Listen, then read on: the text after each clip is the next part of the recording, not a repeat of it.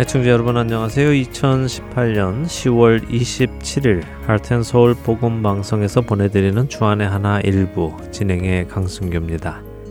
지난 한 주도 형제와 이웃을 사랑하심으로 하나님을 향한 자신의 사랑을 증명하신 여러분들 되셨으리라 믿습니다. 2018년 애청자 설문조사가 이제 보름 정도 남았습니다. 아직 참여하지 못하신 분들 시간 내서 해 주시기를 부탁을 드립니다. 들어오는 설문조사지를 읽다 보니까요, 빨리 답변을 해드려야 하겠다 하는 내용이 있어서 먼저 설명을 좀 드리려 합니다. 한 응답자님께서 이런 내용을 적어 주셨습니다. 외국어 방송이나 아이들 방송은 CD를 따로 만드는 것은 어떨까요? 예를 들어 일본 사람한테 CD를 주고 싶은데 앞에 한국말 방송과 영어 방송을 다 듣고 나야 일본어 방송이 나오니까 전달하기에 애매함이 있는 것 같습니다. 라고 보내주셨는데요.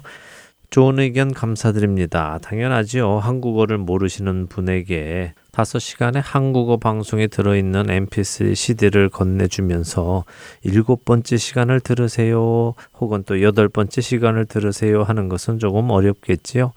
예, 그래서 저희는 자녀들을 위한 영어 방송인 6부, 성인 영어 방송인 7부, 그리고 일본어 방송인 8부를 처음 시작할 때부터 따로 제작하고 있었습니다.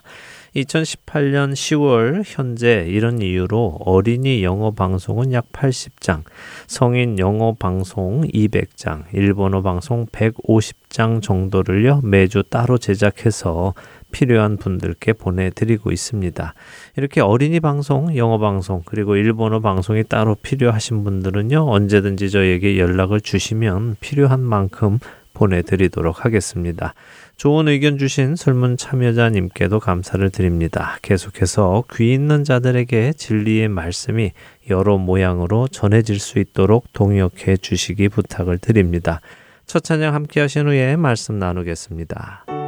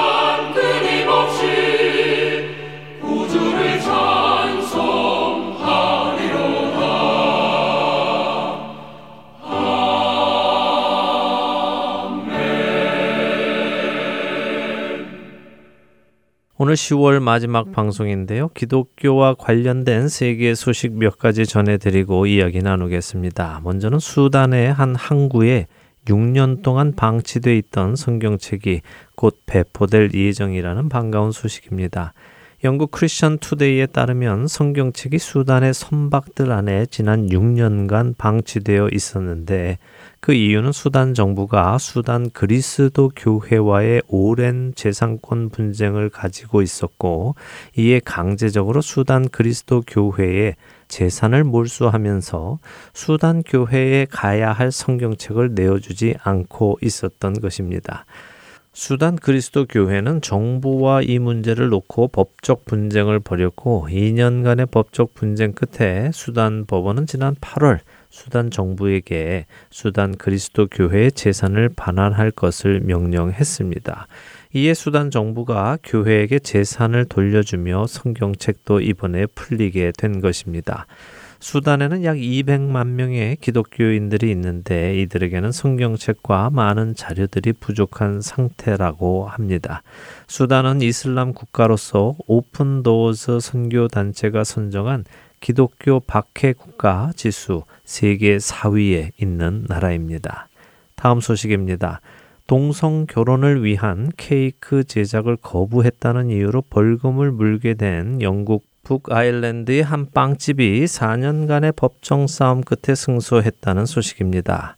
아셀 베이커리라는 이 빵집은 지난 2014년 동성애 인권 운동가 게레스 리가 주문한 케이크 주문을 거부했다가 소송에 휘말렸습니다. 당시 케이크를 주문한 게레스 리는 케이크에 동성 결혼 지지라는 문구를 장식해 달라고 요구했으나 기독교인이었던 빵집 관리자 다니엘 메가더시는 자신의 신념에 따라 이를 거부했었습니다.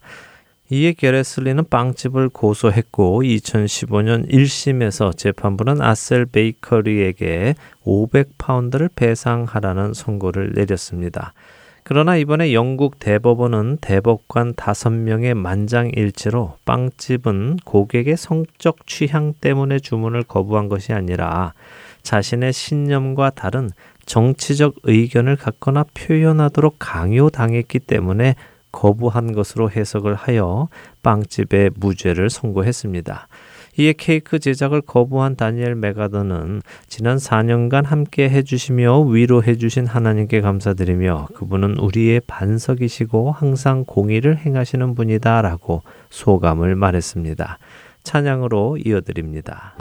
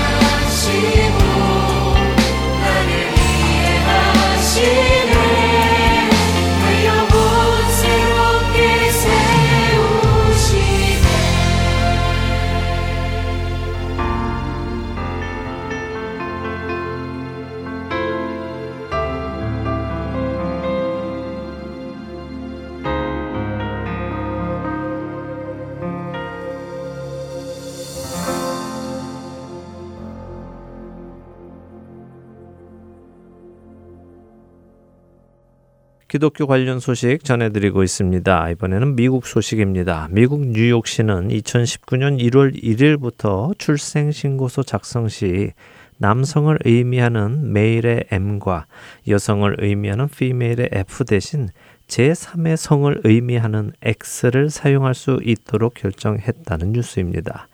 미국 크리스천 포스트는 지난 10월 11일 빌 드블라지오 뉴욕시장이 스스로를 트랜스젠더 또는 제3의 성으로 인식하는 이들이 의사의 특별한 언급이나 소견서 없이도 출생신고서의 성을 변경할 수 있도록 허용하는 법안에 서명했다고 보도했습니다.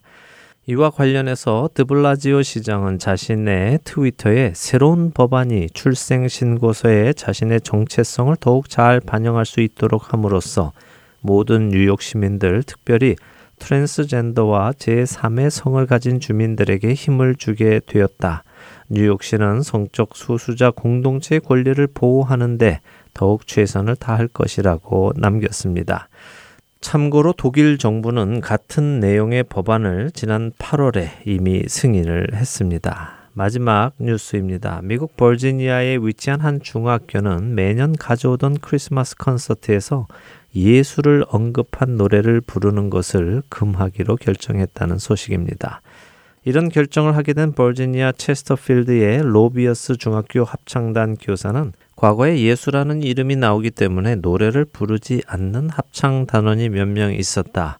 학교는 다양한 문화의 학생들을 존중하기 위해 조금 더 민감하게 대처하기로 했다. 그래서 이번 콘서트 노래 가운데 직접적인 종교 색채를 띠고 있는 노래는 제외하기로 했다라고 밝혔습니다. 주의 음성을 내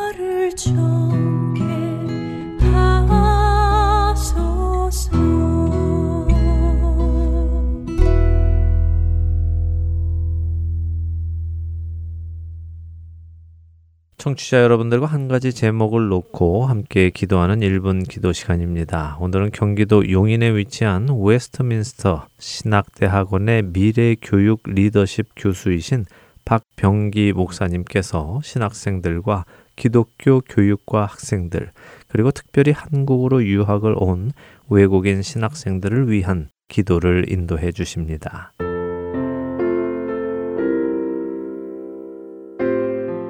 Heart and Soul 복음방송 1분 기도 시간입니다.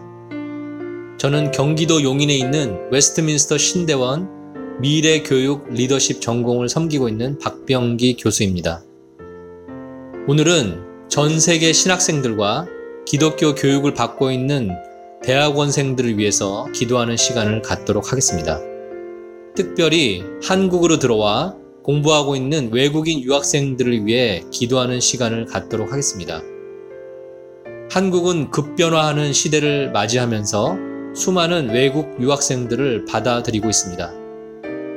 그 수가 급증하고 있고 앞으로 더 많은 외국 유학생들이 한국으로 들어올 것으로 보입니다. 이들을 잘 훈련시켜서 본국으로 보내드리는 것이 우리에게는 중요한 사역이 되고 있습니다. 이들 중에는 신학생도 있고 기독교 교육을 받는 분들도 있고 일반 대학이나 대학원에 다니는 분들도 있습니다. 이들은 미래의 선교에 정말로 중요한 인재들입니다. 개인적으로 이들을 위해서 역파송 선교를 기도하며 준비하고 있는데 주님께서 이들을 훈련하기 위한 모든 상황을 만들어 주셨고 또 주시길 기도하고 있습니다. 또한 기존의 한국인 신학생들과 기독교 교육을 받는 모든 분들이 한국 교회의 혼란으로 어려워하고 있습니다. 4차 산업혁명 시대에 과연 어떤 교육을 해야 할지 많은 교육자들이 고민을 하고 있는 가운데 우리 기독교인들은 말씀을 가르쳐 지키게 하고 또 이 땅을 충만케 하는 그 명령에 올바로 답하기 위해 바른 신학으로 세상을 이롭게 하는 교육을 만들어내기를 간절히 소원하고 있습니다. 이를 위해서 함께 기도하도록 하겠습니다.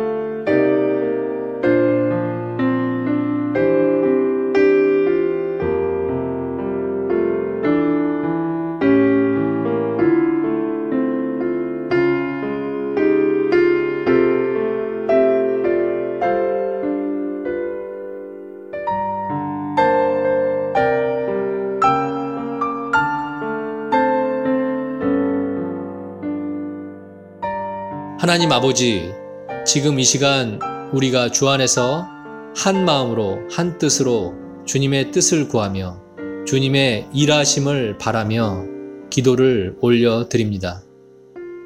특별히 신학교에서 공부하는 대학원생들과 기독교 교육을 받는 분들을 위해서 기도하며 외국인 유학생들을 더 마음에 품고 기도합니다.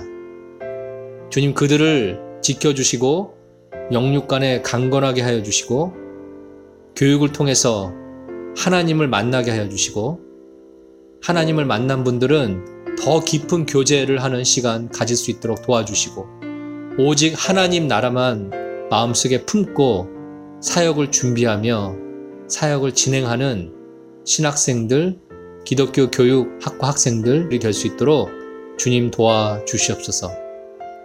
하나님의 도움이 없으면 아무것도 할 수 없는 존재임을 자각하며 날마다 주님 앞에 엎드려 기도하며 주님, 내가 주님의 명령을 이행하고자 하는데 나에겐 힘이 없습니다.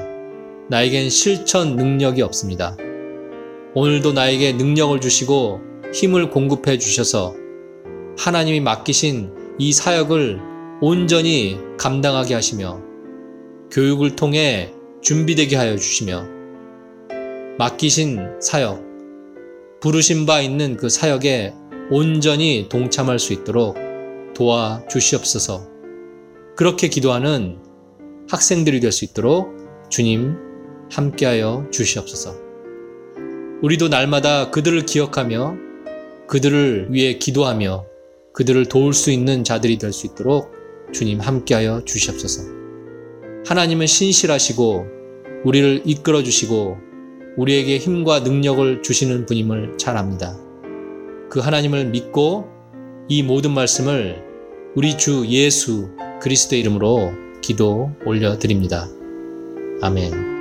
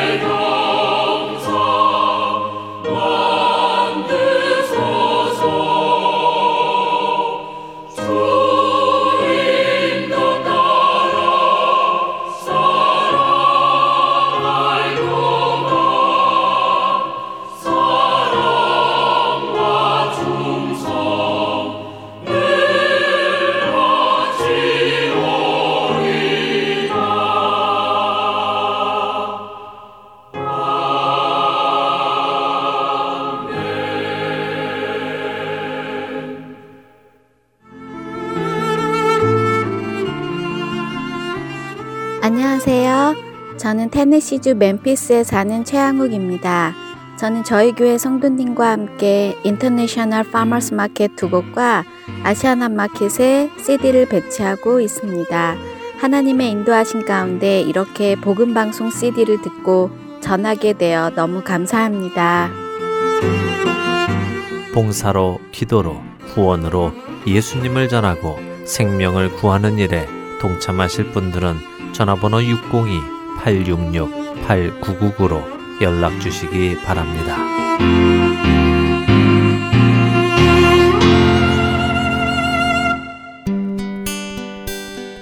기쁜 소식 사랑으로 땅끝까지 전하는 아랜소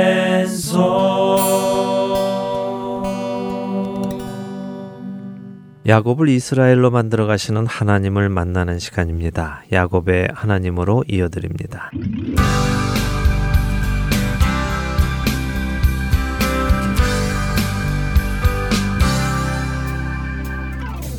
애청자 네, 여러분 안녕하세요. 야곱의 하나님 진행의 민경은입니다. 네, 여러분 안녕하세요. 광승규입니다. 지난 시간 창세기 40장을 보았습니다. 보디발의 아내 유혹을 뿌리쳤지만 요셉은 오히려 누명을 쓰고 왕의 감옥에 갇히게 되었는데요. 바로 거기서 왕의 신하인 술 맡은 관원장과 떡 맡은 관원장을 만나게 되었습니다. 네, 하나님의 섭리 안에서 요셉은 그들을 만나게 되었고요. 하나님의 섭리 안에서 이 두 관원장은 또 꿈을 꾸었지요. 그리고 요셉이 그 꿈을 해석해 주었습니다. 무슨 죄를 지어서 그곳에 있는지는 모르지만 어쨌든 요셉의 해석대로 술 맡은 관원장은 복직을 하고 떡 맡은 관원장은 죽임을 당했어요. 네. 그런데 여기서 요셉이 술 맡은 관원장을 의지하는 실수를 저질렀다고 하셨죠? 예, 안타깝게도 그랬습니다. 요셉은 신실한 신앙을 가진 사람이지요. 우리 모두가 본받아야 할 신앙을 가졌습니다. 어, 하지만 그도 완전할 수는 없지요. 모든 인간이 죄를 범한 것 같이 그에게도 믿음이 흔들린 때가 있었습니다. 어, 이것은 요셉을 손가락질 할 일은 아닙니다. 우리 대부분은 그의 믿음의 근처에도 못 가니까요. 그런데요, 요셉이 흔들렸다는 것에 관심을 가지기보다요, 우리가 관심을 가져야 할 부분은 하나님께서는 한 인물을 훈련시키실 때 그가 하나님만을 의지하는 훈련을 반드시 시키신다는 것입니다. 어, 지금껏 우리가 창세기에서 아브라함을 공부하며 그것을 보았고요. 이삭을 공부하며 그것을 보았습니다. 지금 보고 있는 야곱도 그 훈련 중에 있는 것이고요. 하나님은 야곱의 아들인 요셉을 통해서 야곱을 훈련시키시지만 또 동시에 요셉도 훈련을 시키고 계시는 것입니다. 아쉽지만 요셉은 술 맡은 관원장이 풀려나고 복직될 것을 그의 꿈 이야기를 듣고 알았습니다. 그러자 그는 그 술 맡은 관원장에게 자신의 신세를 이야기하지요. 그러게요. 요셉이 자신은 히브리 사람인데 억지로 끌려왔다. 더군다나 나는 옥에 갇힐 만한 일을 하지도 않았는데 이렇게 억울한 옥살이를 한다. 그러니 당신이 내가 꿈을 해석해 준 대로 복직하게 되면 부디 억울한 나를 기억해서 내가 풀려날 수 있게끔 손을 좀 써달라고 부탁을 했어요. 예, 지난 시간에도 말씀드렸지만 만일 그 술 맡은 관원장이요 자신이 그렇게 복직을 하고 요셉의 부탁을 기억을 해서 바로에게 청원하여 요셉을 풀어주는 일이 생겼다면 요셉의 이야기는 그냥 고향으로 돌아간 요셉은 그 후로 행복하게 잘 살았습니다. 뭐 그냥 이 정도로 끝나는 이야기가 되었겠지요. 그러나 하나님께서는 그렇게 되어서는 안 되기 때문에 어떻게 하셨습니까? 23절은 술 맡은 관원장이 요셉을 기억하지 못하고 그를 잊었다고 하십니다. 관원장이 요셉을 기억하지 못한 것은 그가 기억력이 없어서 그런 것은 아닐 겁니다. 그의 기억 문제까지도 하나님의 섭리 안에서 일어난 일이죠. 이처럼 철저하신 하나님, 그 하나님만을 믿는 훈련을 요셉은 받아야 했던 것입니다. 그렇게 신앙이 좋은데도 여전히 훈련을 받아야 한다는 것이 우리 같은 사람들에게는 어, 참 어렵게 느껴지네요. 우리는 얼마나 더 많은 훈련을 받아야 할까요? 글쎄요, 얼마나 더 받아야 할까요? 아. 어, 그 기간은 알지는 못하지만요, 그 목표는 알지요. 네. 예, 그 목표는 아브라함처럼, 이삭처럼, 요셉처럼 하나님만을 전적으로 믿게 될 때까지 되는 것입니다. 어, 그러니까 기간이 중요한 것이 아니라요, 목적 목적이 중요한 것이죠. 모든 상황 속에서 주님만을 의지할 수 있는 우리들이 되기를 바랍니다. 자, 오늘 이제 41장으로 넘어가야 하겠는데 먼저 1절에서 8절을 읽은 후에 오늘 이야기를 시작을 하지요. 네. 만 2년 후에 바로가 꿈을 꾼즉 자기가 나일 강가에 서 있는데 보니 아름답고 살찐 일곱 암소가 강가에서 올라와 갈밭에서 뜯어먹고 그 뒤에 또 흉하고 파리한 다른 일곱 암소가 나일 강가에서 올라와 그 소와 함께 나일 강가에 서 있더니 그 흉하고 파리한 소가 그 아름답고 살찐 일곱 소를 먹은지라 바로가 곧 깨었다가 다시 잠이 들어 꿈을 꾸니 한 줄기에 무성하고 충실한 일곱 이삭이 나오고 그 후에 또 가늘고 동풍에 마른 일곱 이삭이 나오더니 그 가는 일곱 이삭이 무성하고 충실한 일곱 이삭을 삼킨지라 바로가 깬즉 꿈이라 아침에 그의 마음이 번민하여 사람을 보내어 애굽의 점술가와 현인들을 모두 불러 그들에게 그의 꿈을 말하였으나 그것을 바로에게 해석하는 자가 없었더라. 자, 지난 시간에도 말씀드렸지만요. 요셉은 관원장이 복직된 후에 2년이라는 시간을 기다려야 했습니다. 그 정도의 시간 속에서 그는 사람을 믿을 것이 아니라 하나님을 믿어야 함을 깊이 생각해 보게 되었겠지요. 그리고 요셉의 믿음이 그렇게 온전해졌을 때에 비로소 하나님께서는 바로에게 꿈을 꾸게 하십니다. 그 꿈이 어떤 꿈이었습니까? 첫 번째 꿈은 살찐 일곱 암소가 풀을 뜯어먹고 있는데 흉하고 말라빠진 일곱 암소가 나타나 살찐 일곱 소를 먹는 꿈이네요. 네. 왠지 별로 좋아 보이지는 않는 꿈인데요. 무슨 꿈일까요? 예, 궁금하시죠? 네. 예, 그러나 우리가 이 꿈을 해석할 필요는 없습니다. 그 꿈은 하나님께서 요셉을 통해서 해석해 주시기 때문이죠. 음. 예, 그렇게 궁금하시더라도 조금 참으시고요. 지금 미리 알면 재미가 없습니다. 아, 네. 예, 어쨌든 바로가 첫 번 꿈을 꾸고 깨었다가 다시 잠이 들었습니다. 그랬더니 이번엔 같은 내용의 꿈인데 소 대신 이삭이 주인공으로 나옵니다. 자, 바로가 이런 꿈을 꾸고 나니까 궁금해졌습니다. 뭔가 좋지 않은 것 같은 꿈인데 무슨 의미일까? 궁금해진 바로는 애굽의 점술가와 현인들을 불러 모아서 해몽을 요구했습니다. 그럼 이들은 모두 다른 신을 섬기는 사람들이군요. 그렇죠. 그럼 다른 신을 섬기는 자들이 하지 못하는 일을 하나님을 섬기는 요셉이 할 것을 암시하는 것이네요. 예, 그렇습니다. 하나님만이 참된 신이신 것을 설명하기 위해서 이렇게 설명이 되어져 있는 것이죠. 음. 자, 이번에는 9절에서 13절을 보겠습니다. 술 맡은 관원장이 바로에게 말하여 이르되 내가 오늘 내 죄를 기억하나이다. 바로께서 종들에게 노하사 나와 떡 굽는 관원장을 친위 대장의 집에 가두셨을 때에 나와 그가 하룻밤에 꿈을 꾼즉 각기 뜻이 있는 꿈이라. 그곳에 친위 대장의 종된 히브리 청년이 우리와 함께 있기로 우리가 그에게 말하매 그가 우리의 꿈을 풀되 그 꿈대로 각 사람에게 해석하더니 그 해석한 대로 되어 나는 복직되고 그는 매달렸나이다. 네. 아 이제야 술 맡은 관원장이 아차 하며 생각해냈군요. 예, 그렇습니다. 술 맡은 관원장이 바로의 꿈 이야기를 듣고요. 점술가와 현인들이 해석을 못하고 있는 것을 알았을 때 바로 그때 그는 아차 하고 생각이 난 것이죠. 네. 술 맡은 관원장은 바로에게 2년 전에 있었던 일을 기억해내고 말을 합니다. 예전에 저와 떡 굽는 관원장에게 바로께서 노하셨을 때 저희가 친위대장 집에 있었는데 그때 둘이 꿈을 꾸었고 그 꿈이 예사롭지 않았는데 그 옥에 있던 히브리 청년이 꿈을 해석해 주었고 그가 해석해 준 대로 나는 살고 떡 굽는 관원장은 죽었습니다. 그때 그 청년이 자기가 해석해 준 대로 일이 되면 자신의 이야기를 바로에게 해서 자신을 풀어달라고 했는데 제가 지금껏 잊고 있었습니다. 큰 죄를 지었습니다. 라고 하지요. 네, 점점 흥미진진해지네요. 예, 오랫동안 기다렸던 일이 이제 드디어 시작이 되는 것이죠. 네. 예, 자, 14절에서 16절을 읽어보지요. 이어 바로가 사람을 보내어 요셉을 부르매 그들이 급히 그를 옥에서 내놓은지라 요셉이 곧 수염을 깎고 그의 옷을 갈아입고 바로에게 들어가니 바로가 요셉에게 이르되 내가 한 꿈을 꾸었으나 그것을 해석하는 자가 없더니 들은즉 너는 꿈을 들으면 능히 푼다 하더라. 요셉이 바로에게 대답하여 이르되 내가 아니라 하나님께서 바로에게 편안한 대답을 하시리이다. 네, 자, 술 맡은 관원장의 이야기를 듣고요. 바로가 요셉을 불러 드립니다. 그러자 사람들이 급히 요셉을 옥에서 빼내오는데요. 수염을 깎고 옷을 갈아입고 바로에게로 들어갔습니다. 왜 수염을 깎았을까요? 어, 뭐 아무래도 감옥에 오래 있었으니까요. 수염이 덥수룩해서 그랬겠지요. 예, 한국어로 된 성경을 그냥 읽으면 그렇게 느껴지지요. 네. 예, 덥수룩한 수염을 깎고 목욕하고 새 옷 입고 이렇게 들어간 느낌입니다. 어, 하지만 수염을 깎다라는 히브리 원어는요, 갈라크인데요. 이 단어는 수염을 깎는 것만을 의미하지는 않습니다. 털을 깎다 하는 의미죠. 영어로 보면 헤어를 깎는다 하는 것을 의미합니다. 그래서 이 의미는 털을 깎아서 맨질맨질한 상태를 만드는 것을 의미합니다. 그러니까 지금 요셉이 수염만 깎은 것이 아니라요. 머리까지도 다 빡빡 밀어버린 것이죠. 빡빡 머리로요? 네. 오, 왜요?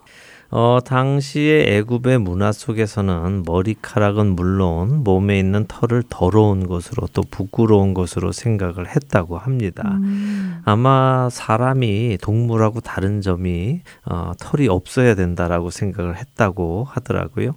그래서 이들은 머리를 깎고 몸에 털을 깎았다고 합니다. 아마 영화 같은 데서 혹은 이집트 벽화 같은 데서 보셨을 것 같은데요.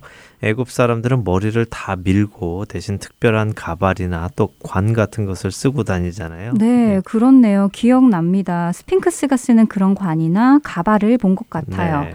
또 남자들은 빡빡머리로 나오기도 하고요. 맞습니다. 그것이 그들의 문화였습니다. 음. 그래서 지금 요셉이 왕 앞에 나아가야 하기 때문에요. 애굽의 문화대로 정결하지 못한 털을 다 깎고 나가는 것입니다. 수염만 아니라 몸의 털을 다 깎고 나가는 것이죠. 눈썹까지도 다 밀고 나가는 것입니다. 자, 이렇게 의복을 갖추고 요셉이 왕 앞에 나가자 바로가 이야기합니다. 내가 특별한 꿈을 꾸었는데 아무도 그 꿈을 해석을 못하더라. 그런데 네가 꿈을 잘 해석한다고 들었다. 어떠냐? 내 꿈을 좀 해석해 주겠냐? 이렇게 묻습니다. 그러자 요셉이 우리가 본받을 만한 대답을 하는데요. 뭐라고 대답했습니까? 16절에서 내가 아니라 하나님께서 편안한 대답을 하실 것이라고 대답하네요. 네. 아, 정말 본받을 만한 대답이군요. 자신을 내세우는 것이 아니라 하나님을 드러나게 하니까요. 예, 그렇죠. 보통 우리는요, 누군가 우리에게, 어, 너 뭐 잘한다면서 하면은 겉으로는 비록 겸손한 척 아니에요. 라고 답을 할지는 모르지만요, 속마음으로는 교만함이 싹 트고 어깨 혹은 또 목에 힘이 들어가고는 합니다. 네. 저희도 이렇게 방송으로 복음을 전하다 보면 청취자분들로 부터 그런 칭찬 자주 듣지요. 와, 목소리가 참 좋습니다. 뭐, 은혜가 됩니다. 또 방송 잘 듣고 있어요. 이런 칭찬을 들으면 겉으로는 예, 감사합니다. 이렇게 하지만 또 속에서는 교만한 마음이 생기고는 합니다. 그러나 우리가 생각해 보면 우리의 목소리가 좋고 싶어서 좋은 것은 아니고요. 내가 노력해서 은혜를 끼치는 것도 아니지요. 이 모든 것은 하나님께로부터 온 것입니다. 그런데도 우리는 이것이 마치 자신의 것인 것처럼 또 자신에게서 나온 것처럼 착 각을 하고 교만하게 되는 것이죠. 그러나 요셉은 그렇지 않았습니다. 바로가 자네가 꿈을 잘 해석한다며 라고 물었을 때, 아, 예, 제가 원래 꿈에는 일가견이 있습니다. 해석을 잘 하지요 라고 반응하지 않았죠. 그는 내가 아니다 라고 분명하게 먼저 밝힙니다. 그리고 내가 아니라 하나님께서 대답하실 것이다 라고 밝히지요. 아, 조금이라도 자신에게 칭찬이 돌아오도록 틈을 주거나 복선을 깔아두거나 하지 않습니다. 이런 자세는 정말 우리가 본 받아야 합니다. 자신이 누구인지 알고 하나님이 누구신지 아는 사람은 이런 자세를 가질 수밖에 없습니다. 네, 그렇네요. 우리 자신을 다시 한번 돌아보게 됩니다. 우리는 늘 내 자신이 드러나기를 원하는데, 뭐 꼭 드러내어 나타내지 않는다 해도요, 은근히 드러나기를 음. 바라는 마음들이 조금씩은 다 숨어 있지 않나요? 네. 그런데 요셉을 보니까 부끄러워지고 또 동시에 도전도 받습니다. 예, 도전 받아서 우리도 그런 사람이 되기를 바랍니다. 네. 자, 이 장면 바로가 꿈을 꾸고 그 꿈을 아무도 해석을 못해서 감옥에 옥살이 하고 있는 노예를 불러서 왕이 그 꿈을 해석해 달라고 하는 이 장면은요. 참 놀라운 장면입니다. 왜냐하면요. 바로 왕은 사실 애굽의 신이죠. 애굽의 신인 호루스나 태양 신인 라의 아들이라고 사람들은 믿고 있었습니다. 그래서 바로가 바로 신이라고 사람들은 추앙을 했습니다. 그런데 이 신인 바로가 자신의 꿈 하나 해석을 못하고 있고 또 당대의 세계 중심이었고 최강대국이었던 문명의 본산지라고 하는 애굽의 점술가들과 현인들이 이 꿈을 해석 못하고 있어서 일개 강 건너온 히브리인, 그것도 노예로 끌려온 히브리인, 노예 생활하다가 지금은 강간 미수범으로 옥살이를 하고 있는 죄인인 히브리 노예에게 최고의 권력자 바로가 부탁을 하고 있는 것이니까 얼마나 우스운 모습이고 또 동시에 놀라운 모습입니까? 네, 역시 참된 신은 오직 하나님 한 분이시다 하는 것을 요셉을 통해서 하나님께서 증명하고 계시는 것이군요. 그렇죠. 오직 하나님은 여호와 하나님 한 분밖에는 계시지 않는 것입니다. 자, 바로가 17절에서부터 24절에 그 꿈을 다시 이야기해 줍니다. 그러자 요셉이 그 꿈을 해석해 주는 것이 25절부터 나오는데요. 25절부터 36절을 읽겠습니다. 요셉이 바로에게 아뢰되 바로의 꿈은 하나라. 하나님이 그가 하실 일을 바로에게 보이심이니이다. 일곱 좋은 암소는 일곱 해요. 일곱 좋은 이삭도 일곱 해니 그 꿈은 하나라.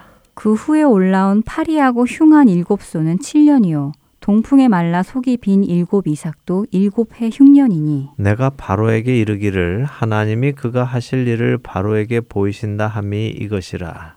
온 애굽 땅에 일곱 해 큰 풍년이 있겠고 후에 일곱 해 흉년이 들므로 애굽 땅에 있던 풍년을 다 잊어버리게 되고 이 땅이 그 기근으로 망하리니. 후에 든 그 흉년이 너무 심함으로 이전 풍년을 이 땅에서 기억하지 못하게 되리이다. 바로께서 꿈을 두 번 겹쳐 꾸신 것은 하나님이 이 일을 정하셨음이라 하나님이 속히 행하시리니. 이제 바로께서는 명철하고 지혜 있는 사람을 택하여 애굽 땅을 다스리게 하시고 바로께서는 또 이같이 행하사 나라 안에 감독관들을 두어 그 일곱 해 풍년에 애굽 땅의 5분의 1을 거두되 그들로 장차올 풍년의 모든 곡물을 거두고 그 곡물을 바로의 손에 돌려 양식을 위하여 각 성읍에 쌓아두게 하소서. 이와 같이 그 곡물을 이 땅에 저장하여 애굽 땅에 임할 일곱 해 흉년에 대비하시면 땅이 이 흉년으로 말미암아 망하지 아니하리이다.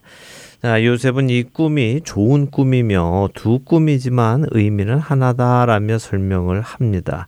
꿈의 목적이 무엇인지 설명을 하지요. 이 꿈의 목적은 하나님께서 하실 일을 바로에게 보여주시는 것이다 라고 합니다. 왜 하나님께서는 하실 일을 보여주실까요? 글쎄요. 이런 일을 할 테니 준비해라. 라는 이런 의미일까요? 예, 맞습니다. 하나님께서 바로에게 행할 일을 보여주시는 이유는요. 내가 이런 일을 행할 테니 너는 준비하라 하시는 것이죠. 대비하라는 것입니다. 음. 우리도 마찬가지입니다. 하나님께서 성경을 통해 우리에게 여러 가지를 보여주시는 것은요, 궁금증을 풀어주시는 것이 목적이 아니라요, 우리로 알게 하시고 준비하게 하시려는 것입니다. 그래서 우리가 목적을 잘 알아야 합니다. 우리가 목적을 잘 모르면요, 그 일이 왜 일어나는지 모르기 때문에요, 다른 방향으로 그 일을 해석해 나가는 우를 범하게 됩니다. 자, 지금 바로가 꾼 이 꿈은요, 사실 공부를 해보면 아주 종교적인 꿈입니다. 무슨 말씀인가 하면 이 꿈이 애굽의 신들과 관련이 있는 꿈이라는 말씀입니다. 조금 전에 민경은 아나운서가 참되신 신은 하나님 한 분이시다 하는 것을 하나님께서 증명하셨다고 하셨죠. 네. 예, 바로 그 말씀인데요. 애굽에는 나일강이 있었죠. 네. 예, 나일강의 신은 오시리스라는 신인데요. 풍요를 나타내는 신입니다. 그리고 이 오시리스의 여동생이며 또 동시에 아내인 신이 이시스라는 신인데요. 역시 풍요의 신입니다. 오시리스는 곡식을 상징하고요. 이시스는 소를 상징합니다. 그러니 지금 바로 왕의 꿈에 나타난 소와 곡식의 이야기는 사실 자신들이 섬기는 신의 이야기인 것이죠. 그렇다면 애굽의 점술가들은 자신들이 섬기고 있는 신에 관한 꿈이기 때문에 충분히 해석을 했어야 합니다. 음. 아, 그런데도 이 꿈을 해석하지 못하고 하나님을 섬기는 히브리인 종 요셉이 했다는 것은 오시리스와 이시스가 참신이 아니라 하나님께서 참신이시라는 것을 말씀하시는 것이죠. 이 이야기는 결국 애굽이 섬기는 신도 하나님의 주권 아래 있으며 결코 하나님의 주권 밖으로 나갈 수 없음을 알려주는 것입니다. 요셉은 꿈을 해석해 주고요. 그 꿈대로 일이 일어날 터이니 앞으로 어떻게 해서 그 풍년과 흉년을 지낼 것인지까지 설명을 해 줍니다. 명철하고 지혜 있는 사람을 택해서 애굽 땅을 다스리게 하고 감독관들을 두어서 7년 풍년 동안 수학의 5분의 1을 거두어서 각 성읍에 쌓아놓고 저장해서 훗날에 올 7년의 흉년에 대비하라고 말해줍니다. 음, 단순히 꿈 해몽만 해주는 것이 아니라 해결책까지 다 준비해 주시네요. 예, 자 오늘 이야기를 마무리하면서요 한 가지 생각해 보고 싶습니다. 어, 세상은요 우리에게 높이 올라가라고 합니다. 우리가 세상에 영향을 끼치고 세상을 변화시키고자 한다면 정상으로 올라가야 한다고 하죠. 네. 힘을 얻으라고 하고 그 힘을 키우라고 합니다. 그러나 그것은 세상이 우리를 미혹하는 거짓말입니다. 우리가 어느 정도 높은 사회적인 위치나 정치적인 위치에 올라갔기 때문에 하나님께 쓰임 받거나 하나님의 일을 하는 것은 아닙니다. 우리는 내가 높은 곳에 있거나 낮은 곳에 있거나 상관없이 하나님 안에 거하고 있을 때에 쓰임 받는 것입니다. 지금 요셉의 모습을 보시면 아시겠지만요. 요셉이 열심히 공부를 해서 높은 자리에 올라갔을 때 하나님께서 그를 쓰시는 것이 아니라요. 그가 하나님 안에서 하나님만을 바라보고 그분을 예배하며 그분과 교제하고 살아갈 때에 하나님께서 그를 사용하셨죠. 다니엘 역시 마찬가지였습니다. 그가 노력해서 높은 자리에 올라가서 하나님께 쓰임 받은 것이 아니죠. 그는 바벨론에 끌려간 노예였지만 신실하게 하나님을 섬겼기에 쓰임 받은 것입니다. 어, 어느 목사님이 그러시더군요. 사역자가 자신의 영성에 자신이 없으면 자신의 이력을 내세운다고요. 내가 이런 유명한 학교에서 이런 것을 공부했고 이런 유명한 열매를 맺었고 이런 대단한 일을 해냈다라고 내세운다는 것입니다. 어, 자신의 부족한 영성을 그런 것으로 덮으려 한다는 것이죠. 저는 그 말씀에 상당히 동의합니다. 내가 다니는 교회가 무슨 일을 했고, 우리 목사님은 유명한 목사님이고, 이런 것들을 자랑하는 것은 결국 나의 부족한 영성을 그것으로 대체하려는 모습일 수 있습니다. 우리 교회가 많은 일을 하고 우리 목사님이 유명하다고 해서 내가 많은 일을 하고 내가 유명한 것은 아니죠. 우리가 내세울 것은 날마다 깊은 영성의 세계로 들어가는 것입니다. 물론 날마다 깊은 영성의 세계로 들어가는 사람이 그것을 내세우지는 않겠지요. 예, 물론이죠. 날마다 주님과 더욱 깊은 교제로 들어가는 사람은 날마다 더욱 낮은 자리로 또 겸손의 자리로 내려갈 것입니다. 그래서 그런 사람의 삶에는 온전히 주님만이 드러나고요. 주님의 이름이 존귀케 될 것입니다. 그런 우리가 되기를 꿈꾸어 봅니다. 또 꿈만 꾸는 것이 아니라 그렇게 실천해 나가기를 바랍니다. 야곱의 하나님, 오늘 여기서 마쳐야 할 것 같네요. 한 주간도 주님 안에서 더욱 깊은 교제 나누시는 여러분들 되시기 바랍니다. 저희는 다음 주에 뵙겠습니다. 안녕히 계십시오. 안녕히 계세요.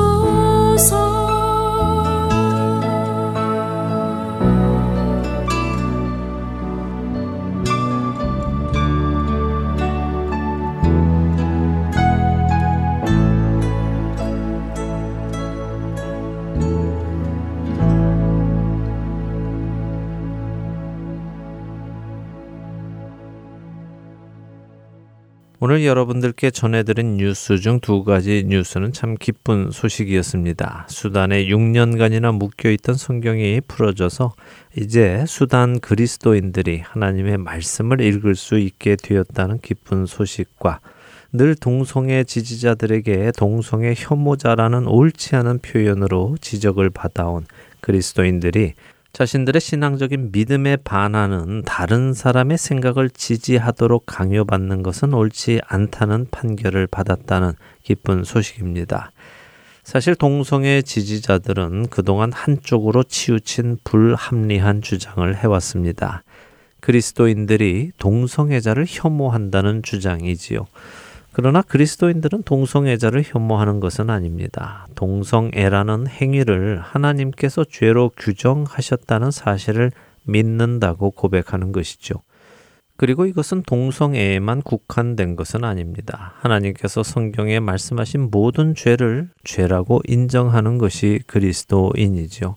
그러나 동성애 지지자들은 이런 것을 이해하려 하지 않고 단순히 동성애에 찬성하지 않으면 그것이 곧 동성애를 혐오하는 집단인 것처럼 억측스러운 주장을 하며 그리스도인들이 자신들을 차별했다고 고소를 일삼고 있는 것입니다. 그래서 이처럼 동성애 지지자들이 자신의 믿음을 굽히지 않는 그리스도인들을 고소하는 일이 세계 곳곳에서 일어나고 있는 것이죠.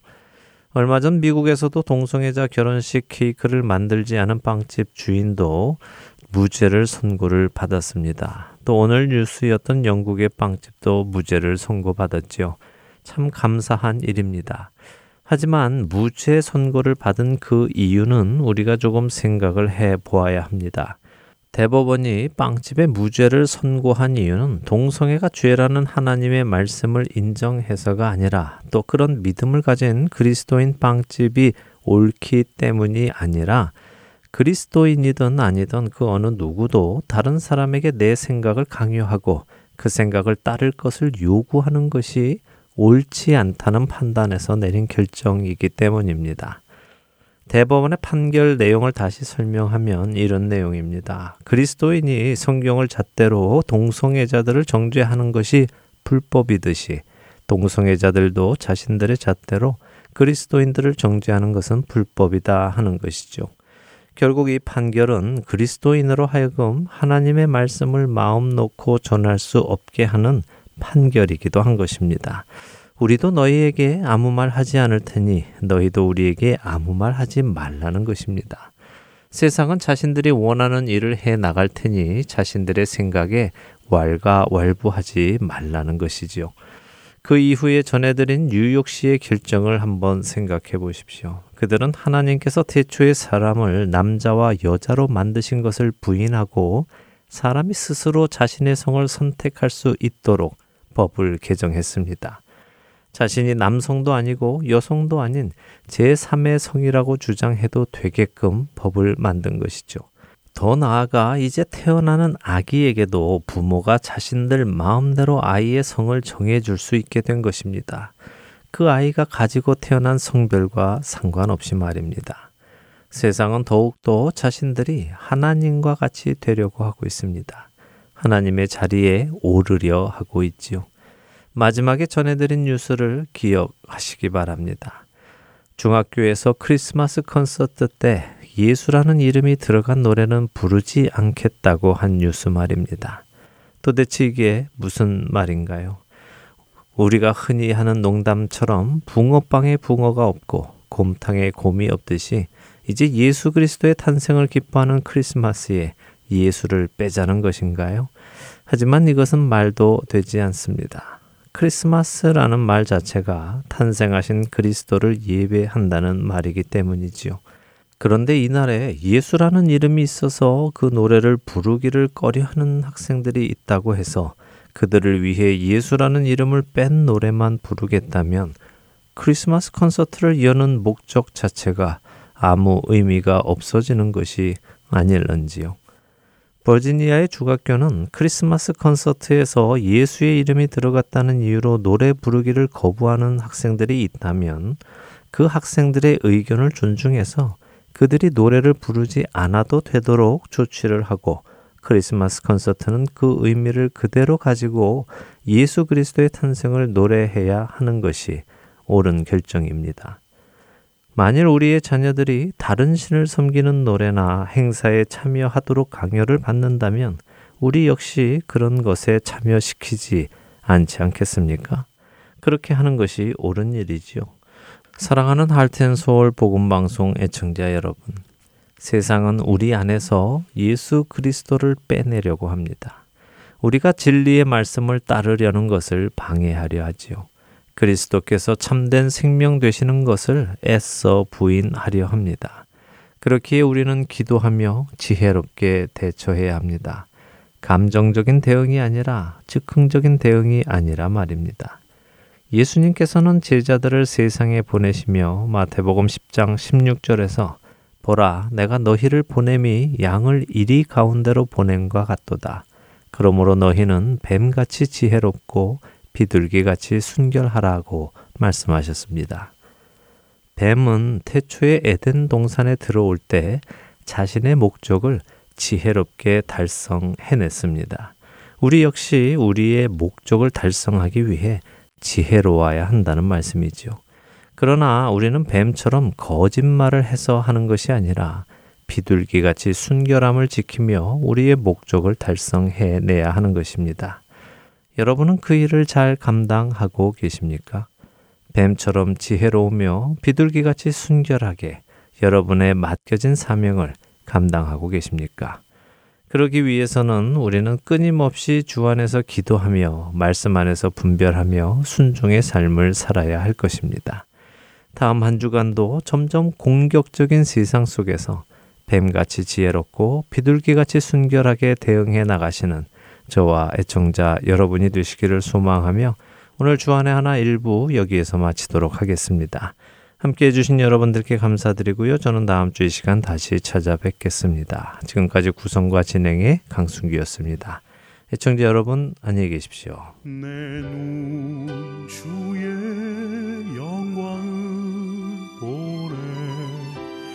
우리 가운데 계신 주님 그 빛난 영광 온 하늘 덮고 그 찬송 온 땅 가득해 내눈 주의 영광을 보내 찬송 가운데 서 신 주님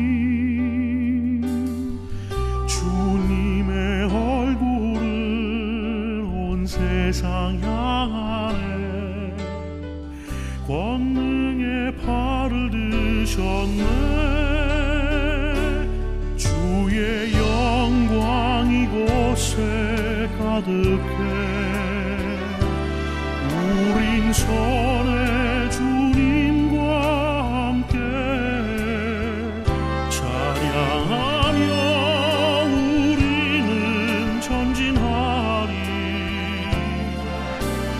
모든 열방 주 볼 때까지